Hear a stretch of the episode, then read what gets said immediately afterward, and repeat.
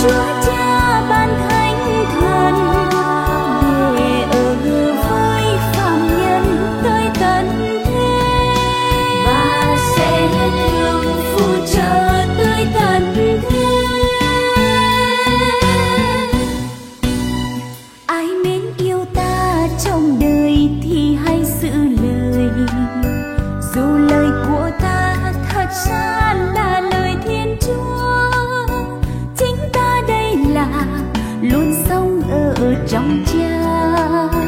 bao giờ từ xa?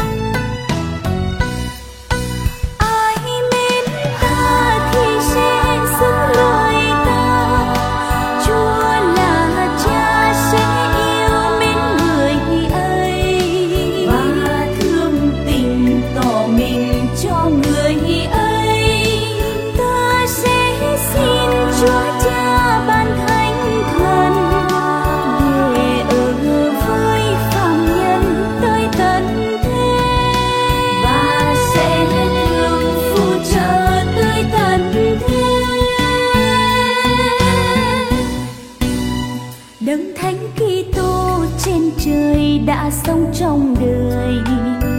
Gọi mời nhân thế thành tâm thuộc về thiên chúa dẫu cho thân mình